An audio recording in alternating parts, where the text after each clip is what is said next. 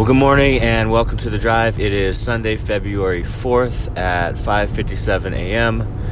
Uh, got up, read.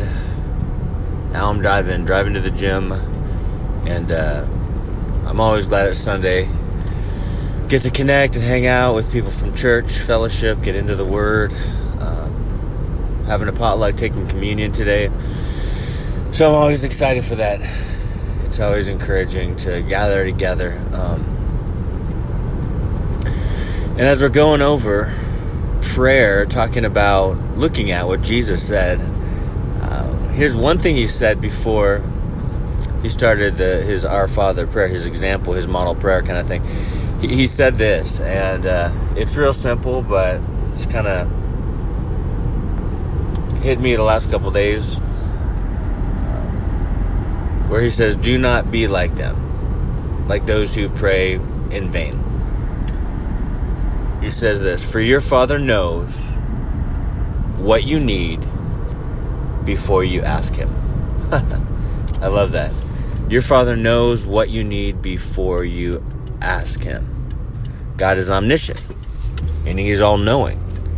So He knows our needs. I was just reading the Psalms and the Proverbs, and talking about how the Lord knows what we think.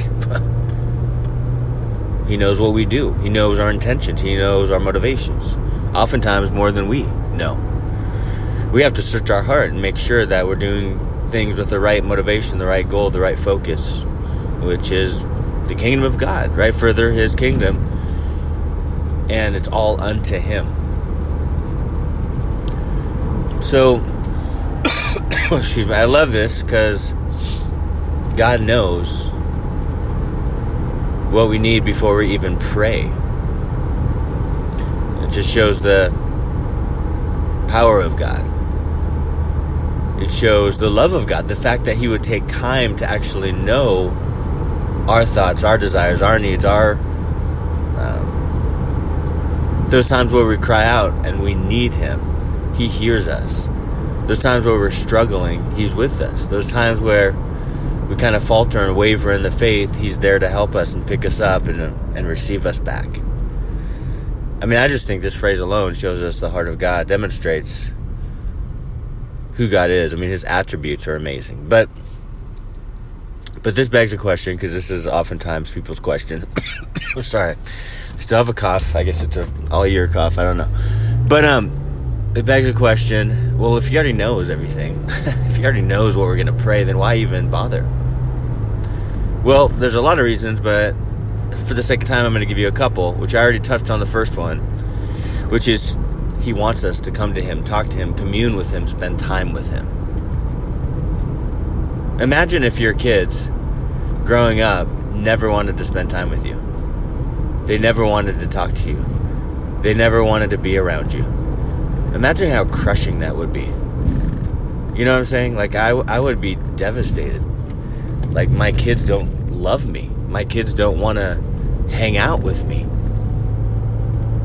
It would be heartbreaking. Well, now parallel that with our relationship with our Father.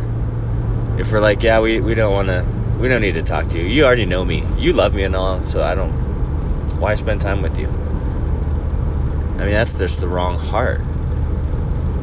And that leads me to the second thing is prayer is about our heart. Because what it does is it, it shows, it demonstrates, it helps us to be dependent upon the Lord. Like we're seeking Him, and that alone demonstrates that we need Him. And that is not a bad thing. I mean, this whole, I mean, that's that's kind of our our our culture. This whole, you know, I could do it myself. I don't I don't need anyone. I don't need anything. I got this. Whereas being a Christ follower, putting the Lord first means number one, we don't have it all together, but number two, we need God.